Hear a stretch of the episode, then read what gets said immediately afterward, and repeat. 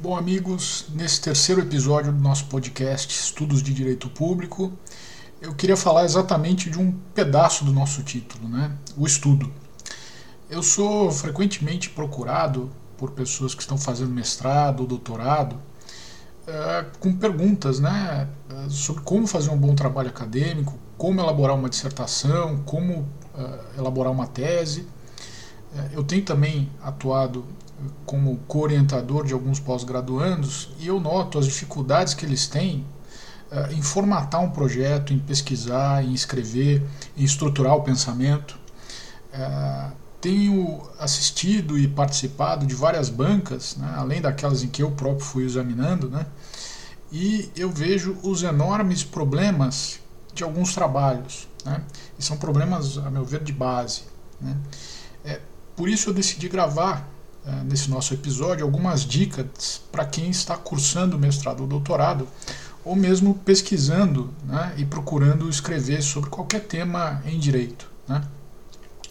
Eu separei 20 pontos, né, eu vou dividir em dois episódios para não ficar muito longo, que acho que podem ser úteis. Né. São, são pontos aí, todos eles, é, espero que vocês vejam até o final, todos eles são é, derivados aí da minha própria experiência. Né? Nesses, é, em matéria de trabalho acadêmico, a gente aprende frequentemente com os nossos próprios erros. Né? Então, é, tenho a certeza de que eu já refleti muito sobre esses pontos que nós vamos discutir, é, é, tentando aplicá-los exatamente ao meu próprio trabalho. Né? Então, é, com o tempo, a gente acaba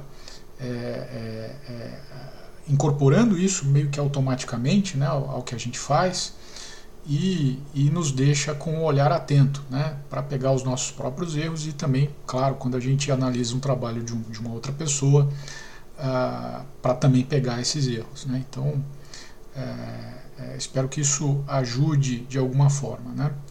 É, um disclaimer pequeno né, é que esses tópicos que nós vamos falar eles uh, se referem, claro, vocês vão ver as minhas menções a, a trabalhos de mestrado e doutorado, é, mas eles se aplicam de forma muito mais ampla a qualquer tipo de trabalho intelectual, né, em direito, sobretudo. Né.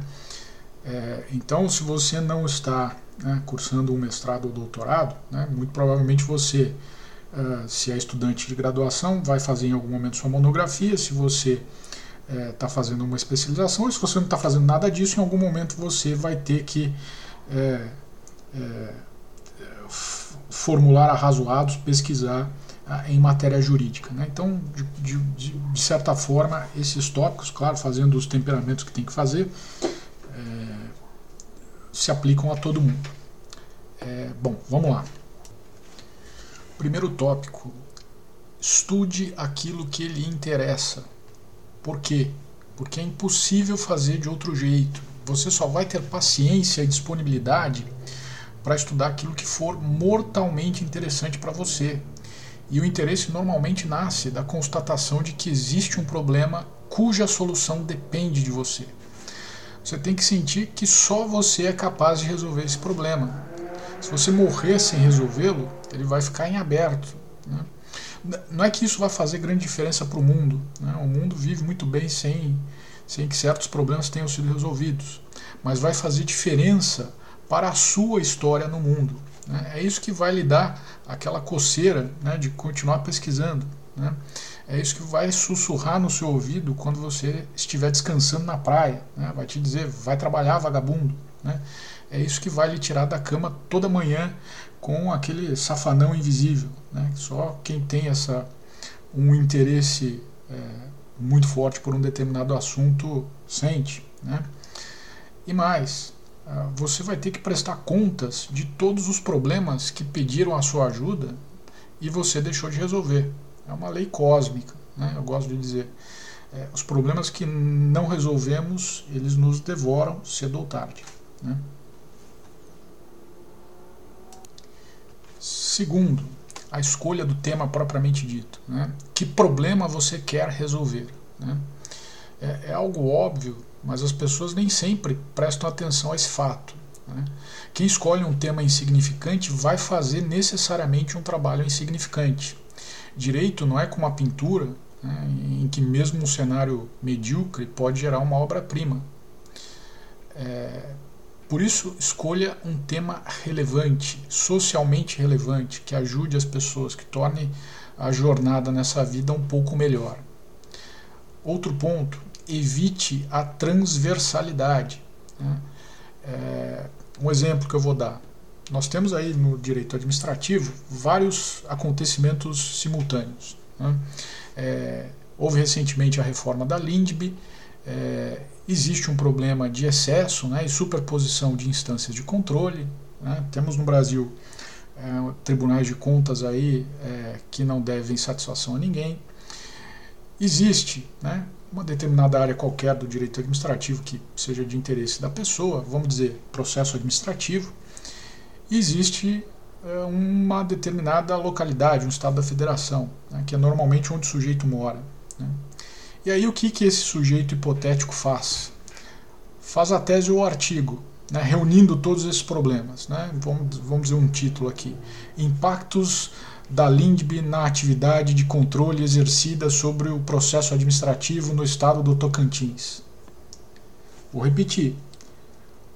A pessoa pega todos esses pontos que de certa forma levanta algum tipo de, de, de perplexidade e as junta, né? por isso a transversalidade. Né?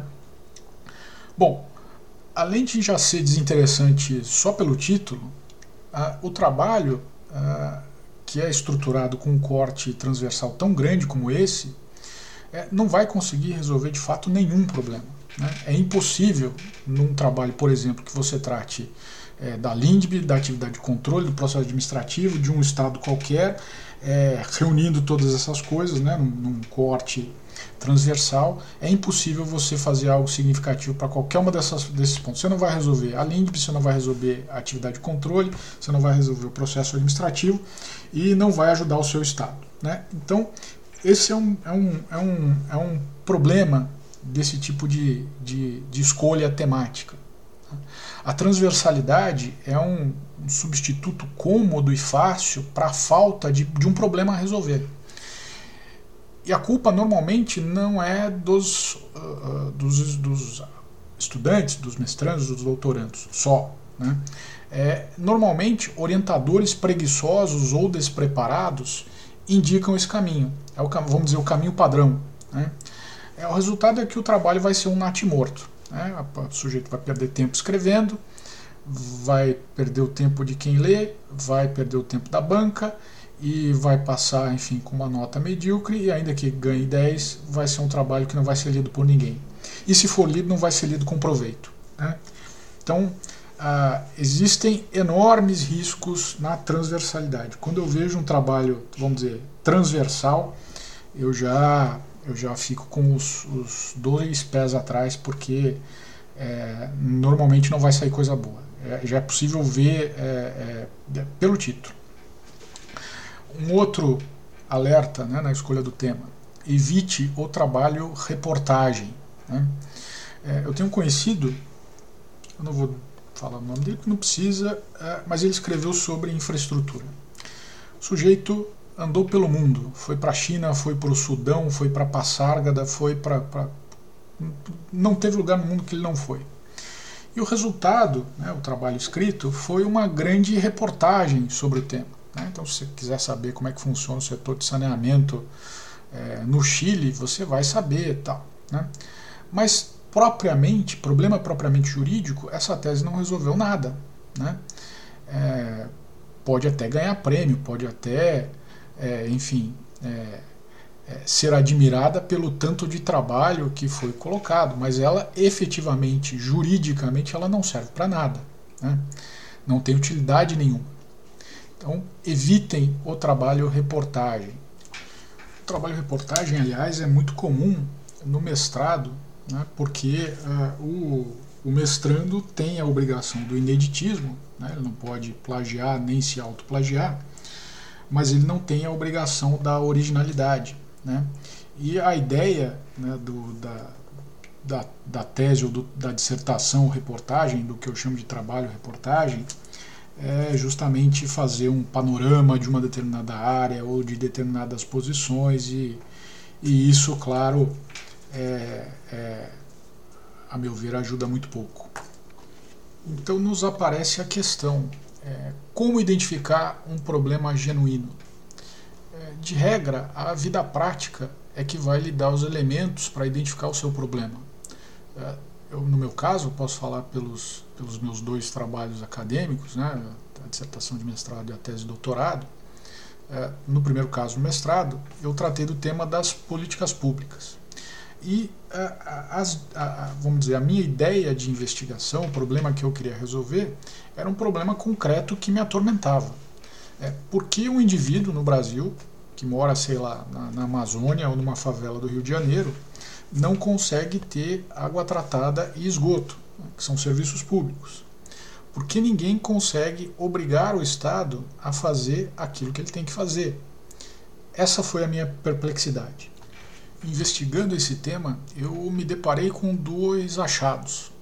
Primeiro, toda atividade estatal que dependa de políticas públicas depende de uma estrutura que é composta de normas e atos materiais enorme, Aliás, é essa a minha definição de política pública, né? a ideia de uma estrutura normativa,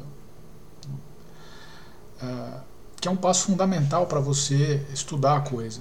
Né? Você pega os autores que eram os expoentes quando eu escrevi, eu escrevi isso em 2007. Uh, na época, o maior expoente era a professora Maria Paula Dalari Butti. E ela, no seu livro, não era capaz nem de identificar o próprio tema ela não dizia o que era política pública, né? não se preocupava em dizer. Né? É, voltando, né? depender de uma estrutura enorme significa que tem que haver uma positivação mínima do direito social, do, do, do, direito fundamental de que se trate, né? para que ele possa efetivamente se transformar em um direito subjetivo oponível ao Estado. Né? Por aí eu cheguei ao meu segundo achado, a política pública não efetiva um direito social, ela o cria. Foi a conclusão que o meu eu inicial queria, né, se vocês lembrarem a minha perplexidade inicial, não.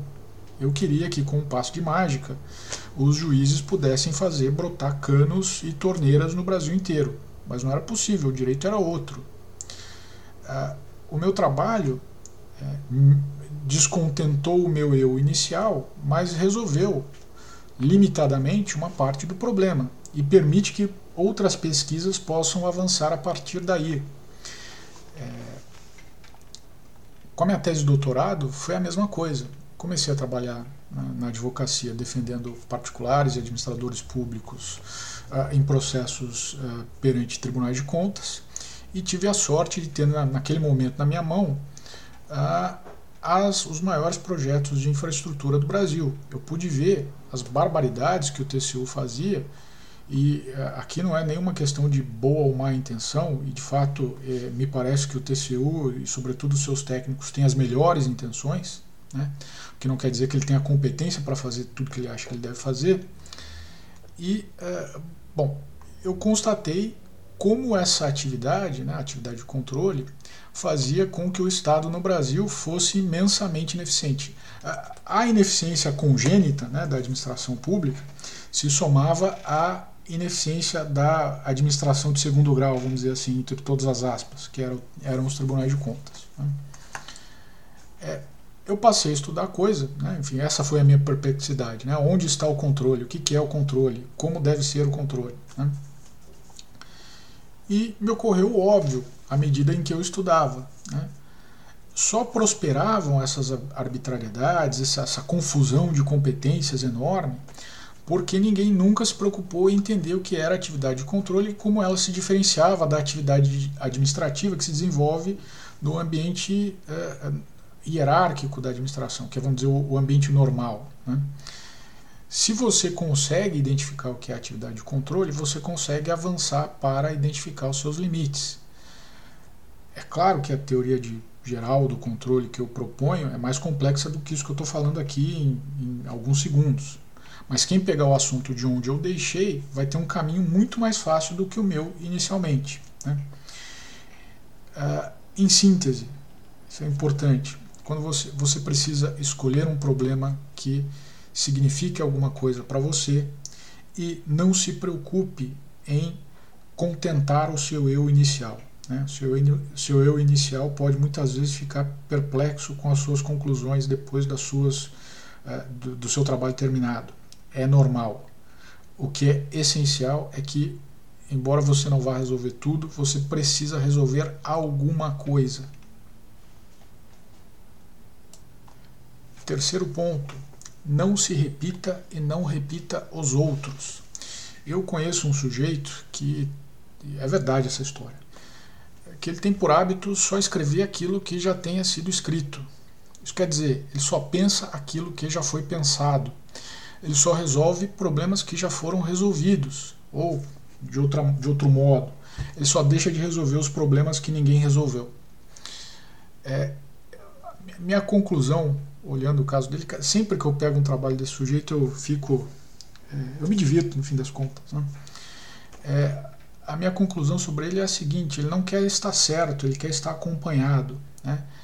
É, estar acompanhado é muito bom para uma festa, para a sua vida social, para sua enfim, seu, seu ambiente familiar e tudo mais, mas para a vida acadêmica nem sempre. Né? Não seja como esse sujeito. Né? A repetição só vai gastar o seu tempo, só vai gastar o tempo dos que vão ler e não acrescenta nada ao corpo de conhecimento existente no mundo. A segunda questão a partir daí, se repetir não pode, né? qual é o segredo para ser original? É a ideia de que existe um problema que precisa de você, tanto quanto você precisa do problema. Se o problema existe, é porque os estudiosos, e aqui nós estamos falando de juristas, de advogados, de juízes, de professores de direito, que não souberam ou não sabem tratar adequadamente dele. Né? Não tenha, eles não têm a resposta.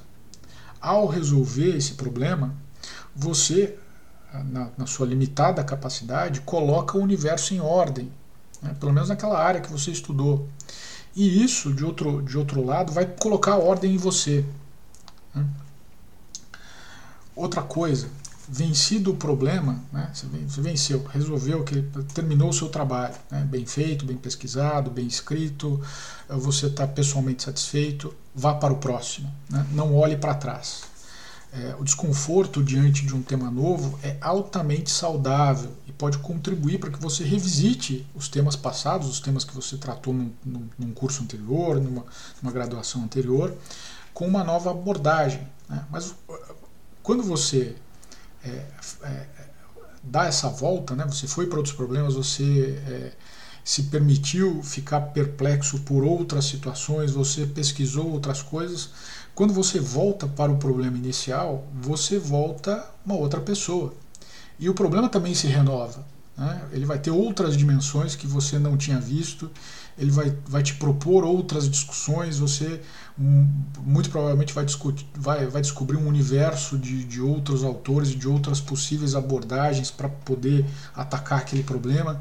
Então, é, ele vai ser um problema novo e você vai ser um homem, uma pessoa nova para enfrentá-lo.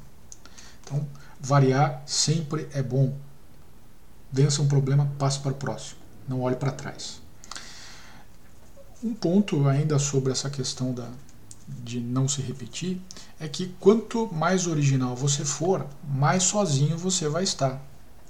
Eu comecei falando do sujeito que repetia e ele vai sempre estar acompanhado de alguém. Né? Quanto mais original você for, sinto dizer, mais sozinho você vai estar. Saiba viver com isso, não é o fim do mundo. Quarta dica: seja ambicioso. Por que resolver só um problema da sua cidade ou do seu estado se você pode ir muito mais longe? Mencionei a questão do, do, da transversalidade, normalmente o sujeito faz um corte transversal enorme para chegar no estado dele. Não faça isso. Né? Ou pelo menos se você fizer, tenha bons, boas razões para isso. É, o que eu quero dizer é o seguinte: é, para que ficar com o local se você pode resolver um problema nacional? E mais, se você tiver a capacidade, tiver o, enfim, o, o calibre, a possibilidade, por que não resolver um problema do mundo? Por que não resolver um problema de outro mundo? Seja ambicioso na escolha do seu tema. Seja ambicioso com seus interlocutores. Né? Por que dialogar com um Zé das Coves do direito, vamos dizer, com o maior jurista da Vila Inhocuné, se você pode dialogar com os maiores sábios de todos os tempos, de todas as tradições? Por que falar com Lênio Streck se você pode falar com Platão, com Aristóteles, com Santo Tomás? Por que Celso Antônio se você tem Oswaldo Aranha a uma geração de distância? É, por que um Barroso se você tem Carl Schmitt ou, uma, ou Marquês de São Vicente? Coloque sempre a sua ambição um degrau acima de onde você acha que está a sua capacidade. Imagine-se jogando e ganhando uma Copa do Mundo, disputando com os melhores, no seu time e no time adversário. E pelo menos, se você não for realmente um jogador de Copa do Mundo, pelo menos você vai ficar longe uh, do futebol de várzea. Quinto ponto: fique a sós com o seu objeto. Tente olhar para o seu objeto sem o olhar de terceiros. Coloque em parênteses, enquanto faz esse exercício, tudo que foi dito sobre ele, todas as correntes doutrinárias, todos os livros, todos os autores. Abra-se a ele, escute o que ele tem a lhe dizer, ele e só ele. Refaça esse exercício constantemente, de preferência todos os dias. Confronte os resultados da sua pesquisa, das suas leituras, do progresso do seu trabalho, com o que você vê quando está na companhia do seu objeto ele é esse exercício que vai dar o coeficiente de verdade daquilo que você está fazendo. Eu, quando pego um objeto né, para escrever, enfim, ou mesmo um problema jurídico como advogado, eu costumo imaginar mentalmente o problema como se ele fosse um objeto físico. Né? Imagine aí um cubo, né? enfim, de três dimensões aí que você pode manipular e girar, enfim, ver cada uma das faces dele, o peso, enfim. Eu fico olhando para esse objeto mentalmente, girando, tentando identificar todos os pontos, todas as características, todas as relações que ele pode engendrar. E, e, e é um exercício bastante útil, né? tem me ajudado, né? pelo menos para esclarecer o modo de atacar um determinado problema. Né? É, muito tempo depois eu descobri que o Aristóteles já tinha feito isso, já tinha sistematizado isso. Né? Ele é, estabeleceu o que ele chama, o que ficou conhecido como as categorias, é, segundo as quais, de acordo com Aristóteles, todo e qualquer objeto do mundo pode ser analisado. E são elas, só para vocês terem uma ideia, quem quiser se aprofundar, é só procurar aí a, as categorias de Aristóteles. Substância, então todo objeto tem substância, né, que precisa ser conceituada, precisa entender o que é a substância de um objeto. quantidade, qualidade, né, relação. Né, um objeto nunca existe sozinho, ele sempre está em relação com outros. Lugar, tempo, estado, né, hábito, ação, paixão. É, pense nessas categorias. Uh, Santo Tomás é, é, é, refinou esse modelo, outros filósofos como Leibniz propuseram as suas próprias categorias em substituição do Aristóteles, enfim, isso é um interesse, porque quem quiser se aprofundar é, é, pode fazer, pode, pode pesquisar, mas pense nessas perguntas como perguntas, né? pense nas categorias como perguntas que você faz ao seu objeto. Né? Qual é a sua substância? Qual é a sua quantidade? Qualidade? Você está em relação a, com o que? Com quais outros objetos? Né? É, seu lugar, qual, o que a, a, região afeta aquele problema, né? o tempo, e aí entra em questão a história do direito. Então, normalmente, um, um, um problema já, já tem, vamos dizer, um antecedente enorme. Né? Então, você precisa consultar é, fazer um exercício de volta no tempo para eventualmente tratar de um problema, né? hábito, né? como ele funciona, né? ação, o que, o que aquele objeto é capaz de fazer, né? paixão, o que ele sofre, né? ele sofre a ação de outros. Né? É, e no fim das contas é descrever isso. Né? É, parece simples, né? mas é, enfim, de todas as coisas é o exercício mais difícil de fazer. É, por isso é que você precisa realmente de, de, de tanta atenção para o seu objeto. Né? pense nele, fique a sós com ele, esqueça o que disseram sobre ele e uh, trate dele como se ele fosse, uh, vamos dizer, um objeto físico e imagine o que, que ele pode te dizer. Né? É ele que vai dizer uh, se você está no caminho certo ou não. Muito mais do que escolas doutrinárias, muito mais do que o seu orientador e muito mais do que qualquer outra coisa. Né? É isso que no fim das contas é a realidade. Né? E quando a gente faz ciência, a gente está tentando descrever o que, que é essa coisa. Sexto ponto. Mate a sua tese muitas vezes e seja o seu maior crítico. A sua tese tem que morrer muitas vezes para renascer e se sustentar. Não tenha medo de abandonar um artigo meio escrito e começá-lo de novo, do zero, se preciso. Né? Não tenha medo de abandonar um livro para retomar sua escrita uma década depois, com maior maturidade. Como eu disse, você vai ser um, um novo estudioso, o seu problema vai ser um novo problema. Né? Se você tiver feito o exercício aí de aprendizado que tem que ser feito entre uma, uma data e outra. Não se contente com resultados insatisfatórios. É, mas né, não tenha apego a uma ideia se você não tiver a tiver atacado de todas as formas antes. Uma ideia tem que, tem que mostrar o seu valor, principalmente para você. Né? Coloque a ideia e a ataque. Né? É, e por que isso? Porque você vai, você vai ter que fazer. Né? Não vai ter outra pessoa que faça no seu lugar. É, o mundo, e mais ainda o ambiente acadêmico brasileiro, é, eu posso dizer isso com total uh, tranquilidade. Né? Não dá a mínima para a qualidade do que você escrever. Né? No Brasil, sobretudo, relações pessoais né, e o pertencimento a determinadas panelinhas substituem com sobra é, um bom trabalho intelectual. Por isso, se você não quiser ser um farsante, se você quiser realmente fazer um trabalho interessante, valioso, útil, você terá que ser o seu maior crítico. Não seja benevolente, nem condescendente com seu trabalho. Seja o seu maior adversário intelectual. Né? Só assim você vai ficar mais forte e quando vierem os adversários de verdade, você vai ver que eles são, se você, de novo, se você fez o exercício direito, você vai ver que eles são bem mais fracos que você. Sétimo ponto: cuidado com o português e com o estilo. Eu sei, isso eu tenho, eu tenho meus problemas. É, é, português é uma língua difícil. É muito a, a educação nos últimos, nas últimas décadas no Brasil também se deteriorou. Então nós perdemos um pouco o ouvido para o estilo, né, para uma frase bem escrita, para a sonoridade do idioma. Uh, perdemos vocabulário. Então eu tenho consciência de tudo isso. E porque eu tenho consciência de tudo isso, eu sei que nós precisamos melhorar. Tem que haver uma vigilância aí um esforço de melhoramento é, constante. Esse é um outro problema que eu vejo muito é, em trabalhos acadêmicos.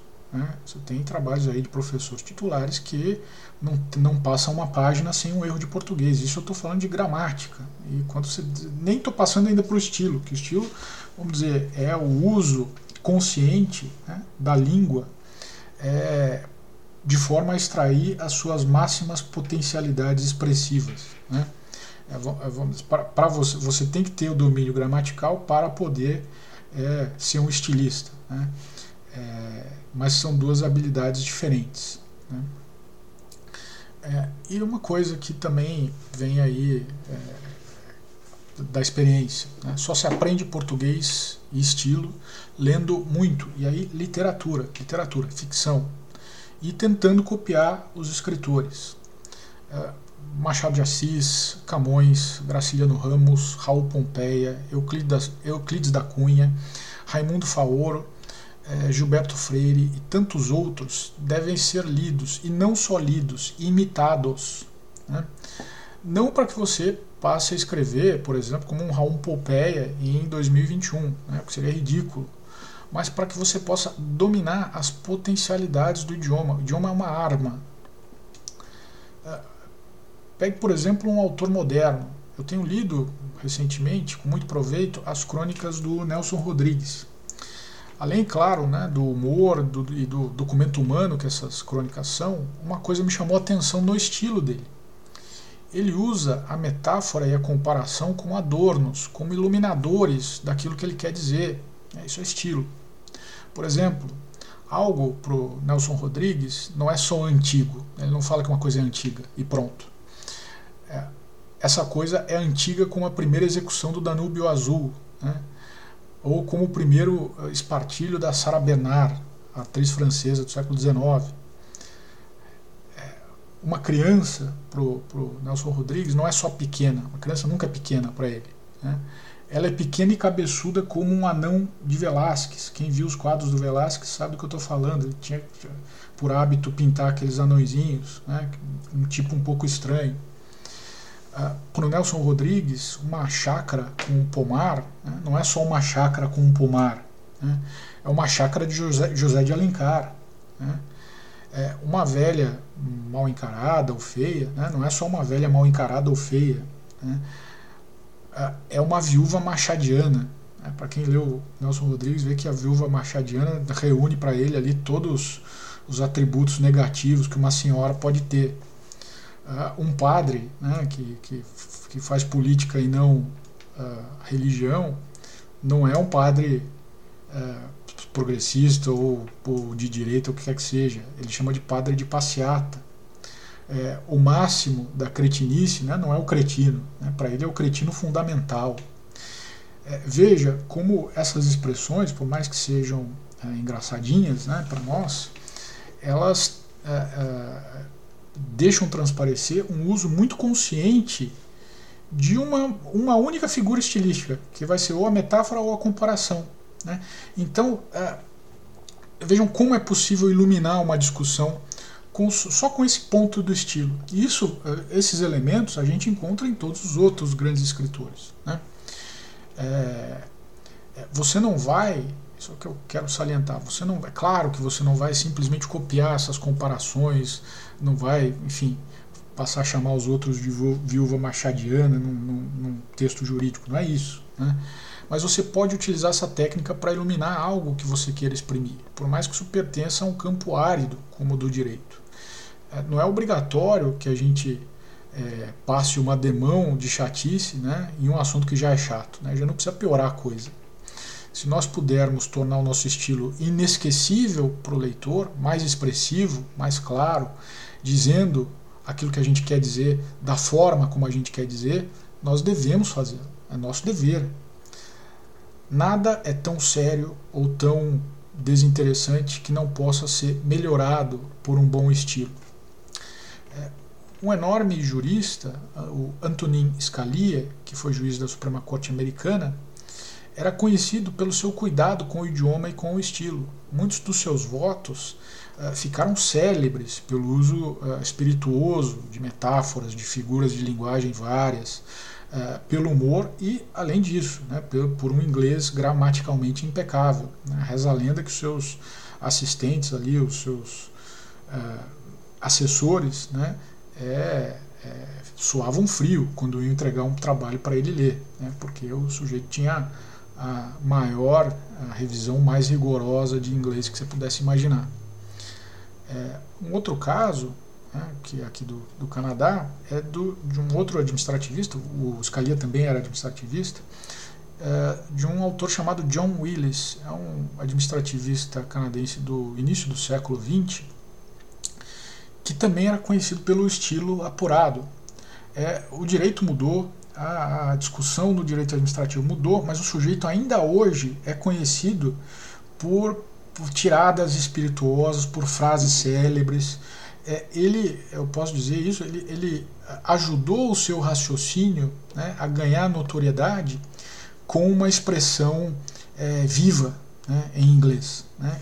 Então, é, nós devemos fazer isso né, em direito. Né? Nós temos é, é, uma língua belíssima, né? Eu, minha opinião, muito, muito mais bonita que o inglês, é, e que nós temos que colocá-la a uso né? Para dizer aquilo que a gente quer dizer da melhor forma possível e, se possível, de uma forma é, inesquecível e brilhante. Né? Cuidem do estilo, cuidem do português.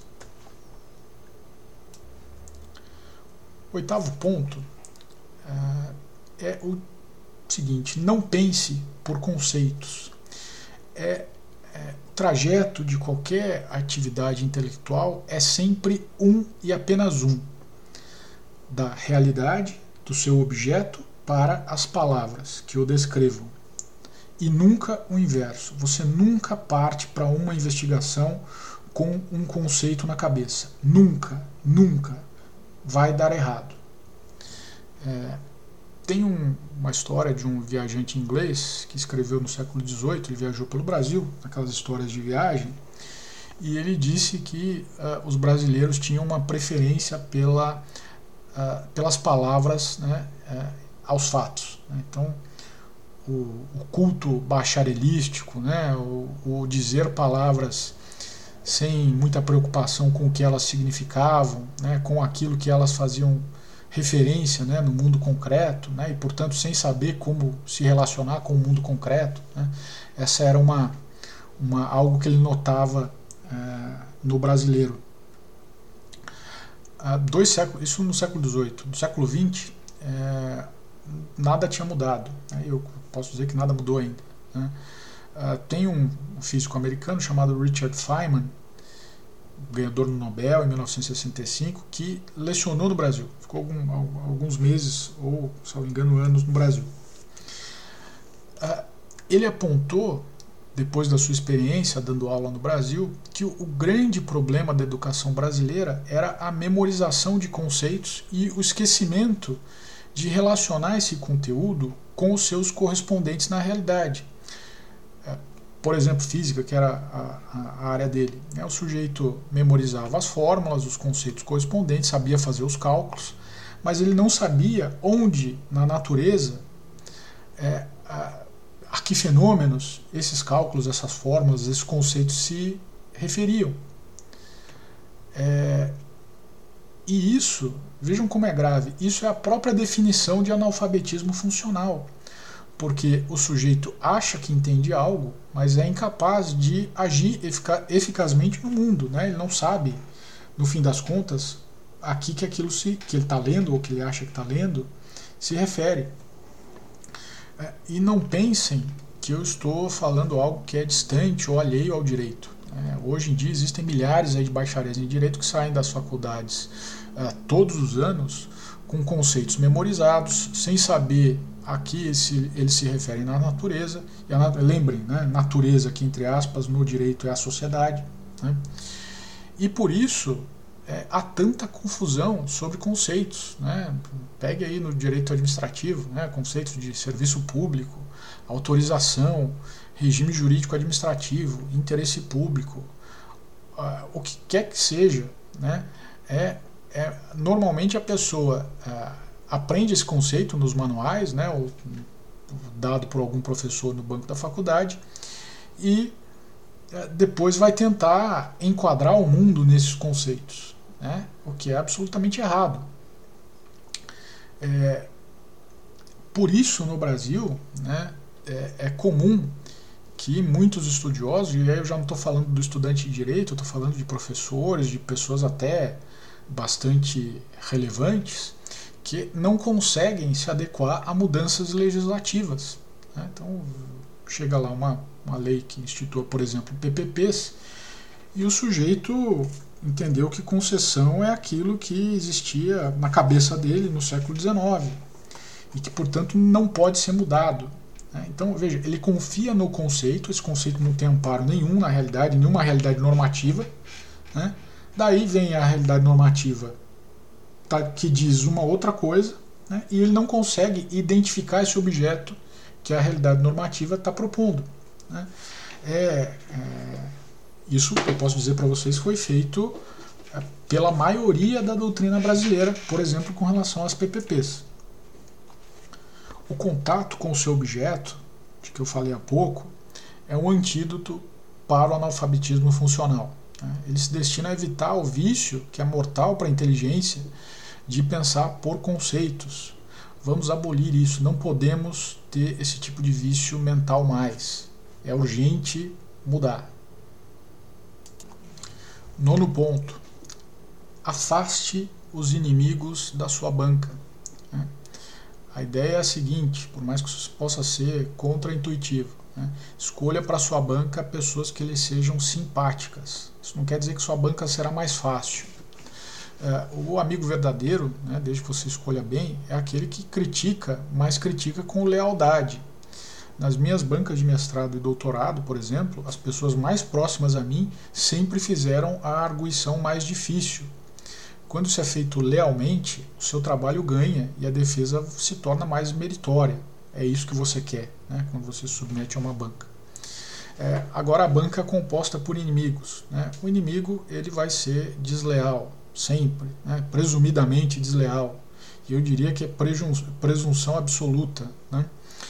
É, eu já soube de bancas em que o próprio orientador do, do mestrando, do doutorando, por ser inimigo dele, né, fez de tudo para prejudicá-lo, e de forma tão baixa que levou o sujeito às, às lágrimas. Isso é verdade. Né? Tem um, é um caso famoso na PUC, é aqueles segredos de Polichinelo, mas eu não vou declinar o nome. É, bom, quando você tem na banca é, um inimigo, né, seja ele o seu orientador, que é o pior dos casos, e seja, seja um examinador qualquer, da própria faculdade ou externo, é, existe esse risco, eu diria que é um risco alto de, de a pessoa querer te prejudicar. E, bom, é, pode ser perfeitamente evitado. Então, se puder evitar, evite.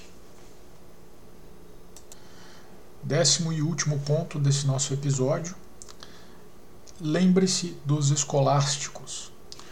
É, Para quem não conhece, né, a filosofia escolástica foi uma filosofia que surgiu praticamente com o início das universidades é, na Europa, na Idade Média, e que teve o seu ápice ali no século XII é, e 12 13, é, e que tem, vamos dizer, na sua, como sua maior amostra a Suma Teológica de São Tomás de Aquino. É, é, antes que alguém é, pense que isso tem alguma coisa a ver com religião, né, não tem. É, é um método uh, científico, vamos dizer, é um método que eles usavam né, e que servia para guiar o seu pensamento, é como se fosse por, um, por uma estradinha em que necessariamente o seu pensamento, pelas regras do tipo de, de que esse método impõe, é, o seu pensamento necessariamente se depuraria. Né? Esse método é o método das questiones, né? que compunham ali as, o que ficou conhecido como disputas. Né? O método das questiones é, é vamos dizer, é, um, é, é a metodologia comum né, na tradição da filosofia escolástica. É simples, tá? eu vou explicar, explicar aqui brevemente, então não se, se, se aflita, aflijam. Né? É, e pressupõe as seguintes etapas. Primeiro, você formula o problema. Nós já falamos aí de como identificar o seu problema. Né? Depois, ah, você procede à reunião da opinião dos sábios. O que, que, que isso significa? É você pegar os principais argumentos que foram ah, ah, formulados né, em todas as épocas, né, então, do passado até o presente, é, pelos melhores. Né, é, isso pressupõe uma coisa, né, quando você faz isso, que você leia tudo, né, que você faça um levantamento bibliográfico e que você é, separe o joio do trigo, os maus autores dos bons autores. Né? Aí eu não estou falando nem de ser favorável ou ser contrário à sua tese. Né? Um sujeito não é necessariamente ruim porque ele se contrapõe àquilo que você está pensando. Né? É, é, é, de pegar os, os, os, os uh, trabalhos menos valiosos e descartar. Você só vai uh, uh, traduzir na sua cabeça, né, nessa fase do trabalho, como uma opinião de um sábio, os trabalhos mais substanciosos contra e a favor a tese, ao problema que você está tentando resolver. Né? Então, esse é o segundo passo, reunião da opinião dos sábios. Terceiro, crítica de cada opinião. Você vai ter que dizer, olha, a opinião do sábio A né, diz isso, isso, isso, isso, contra ela pesam isso, isso, isso e aquilo, concordo ou não concordo. E você vai fazer isso com cada um dos argumentos. Terceira, terceira etapa, então, crítica de cada opinião. Quarta etapa, é resposta ao problema. Né? Aí você vai dizer, olha, eu olhei a opinião XYZ, é, como eu expus, essa aqui procede, essa aqui não procede, portanto a minha conclusão é que eu, este problema se resolve desta forma. É a resposta ao problema. Mas né, tem uma fase seguinte, né, que é a da exposição das objeções que podem ser levantadas à sua resposta. Pode ó, você pode estar confiante de que a sua resposta é, é, a correta, mas isso não significa que contra ela não possam ser levantadas objeções. E aí você tem que se antecipar, dizer, olha, é, são possíveis as seguintes objeções à, à minha opinião, x, y, z, e você passa para a fase final. Essa fase da, da, das objeções né, ficou, era conhecida na técnica das questões como sed contra, né, SED contra. É, e aí você passa para a fase seguinte, que é a refutação das objeções. Né? Porque das duas, uma, ou a sua conclusão em face das objeções vai se manter, né? de preferência, se você chegou a uma conclusão é porque você já embutiu nelas as possíveis é, objeções e você já de alguma forma já se vacinou contra elas. Né? Ou pode acontecer de você dar a resposta e ver que as objeções são realmente é, imbatíveis. Né? E aí você vai ter que concluir dizendo isso. Né? Não é o comum, mas pode acontecer. É, é um método simples, né? se você é, quiser ver como isso funciona na prática, eu vou dar aqui alguns exemplos. É um método simples, mas altamente trabalhoso. Né? É o maior dos trabalhos acadêmicos. Né? E por, é exatamente isso é que o torna valioso. Né? É o fato de ele obrigar o estudioso a um exercício dialético, né? de, de é, dialética é a, a, afirmação e depois a negativa. Né? Você contrapõe aquilo que você pensa a, com as afirmações que foram feitas e você é, responde essas outras afirmações, concordando ou discordando delas. É, isso é a dialética. Né? E o método das questões te obriga a fazer isso de uma forma inevitável, como, como o, o, o boi indo para o matador. O seu argumento vai chegar a um final e esse final vai ter sido triado aí por todo esse exercício rigoroso. Né? Por isso que uh, um exercício, uh, um, um, método das questões bem realizado, né, normalmente vai resultar em trabalho de excelente qualidade. É, no direito administrativo, é, eu só conheço dois estudiosos que tenham feito uso aberto desse método. São eles o Oswaldo Aranha Bandeira de Mello, quem se der o trabalho de pegar uh, a obra em dois volumes, Princípios Gerais de Direito Administrativo, uh, vai verificar como ele usa esse método das questões uh, de uma forma aberta ali, notória, e os resultados são inigualáveis. Né? O Zoldareno é o maior administrativista do Brasil por acaso. Uh, o tratamento que ele deu, né, usando essa, essa, essa, metodologia de trabalho, né, por exemplo, ao objeto do direito administrativo, ao conceito de direito administrativo, que estão nos três primeiros capítulos do volume primeiro, é, são até hoje inigualáveis, né? é uma qualidade excepcional. E ele só conseguiu atingir isso em razão do método. Né? O método foi determinante ali para, para esse bom resultado. E o segundo é, estudioso que também usou esse método de forma bastante é, é, aberta né? é o chileno Eduardo Sotoclós. Né? Tem é, vários trabalhos ali em que ele usa essa estrutura bastante, de forma bastante aberta. É, eu, de minha parte, é, enfim, depois que eu descobri esse, esse método, né, com, com, com as potencialidades que ele dá, eu também tentei incorporar isso a alguns trabalhos que já estão publicados. Né. Meu trabalho, que eu escrevi em coautoria com o professor Sérgio Ferraz sobre autorização de serviço público, uh, tem essa estrutura. Né? O estudioso que for lá folhear o livro vai verificar que eu faço as minhas, a minha, uh, as minhas refutações ali uh, sob esse formato de questões. Né? E também alguns artigos mais recentes. Né? Tem algum que eu acabei de publicar sobre é, subsídio e, e, e também tem essa estrutura. Né? A ideia é, é, claro, a gente tem limitações, tem objetos que, que, que de, demandam outro tipo de tratamento, mas de regra, eu pessoalmente, enquanto eu posso utilizar, eu vou utilizar. Né? É, um, é um método infalível. Né? E aí eu brinco, né? a gente é acostumado a, a supor que a gente vive no ápice da inteligência e que somos os mais inteligentes de todos os tempos, de todos os humanos. Né? Mas, de fato, né, quando a gente olha esse pessoal que atuou na Idade Média, né, os grandes filósofos, e mesmo antes disso, né, 2.500 anos atrás, é, no período clássico da, da Grécia, a gente vê que é, muitos deles eram muito mais inteligentes dos, do que os nossos melhores. Né? Então, o passado tem muito a ensinar. Bom, já estamos nos alongando aqui, eu concluo esses nossos 10 é, conselhos ou dicas né, para o trabalho acadêmico. É, agradeço a paciência de vocês, espero que tenha sido útil. E na próxima semana nós voltamos com a segunda parte é, desse tema. Né?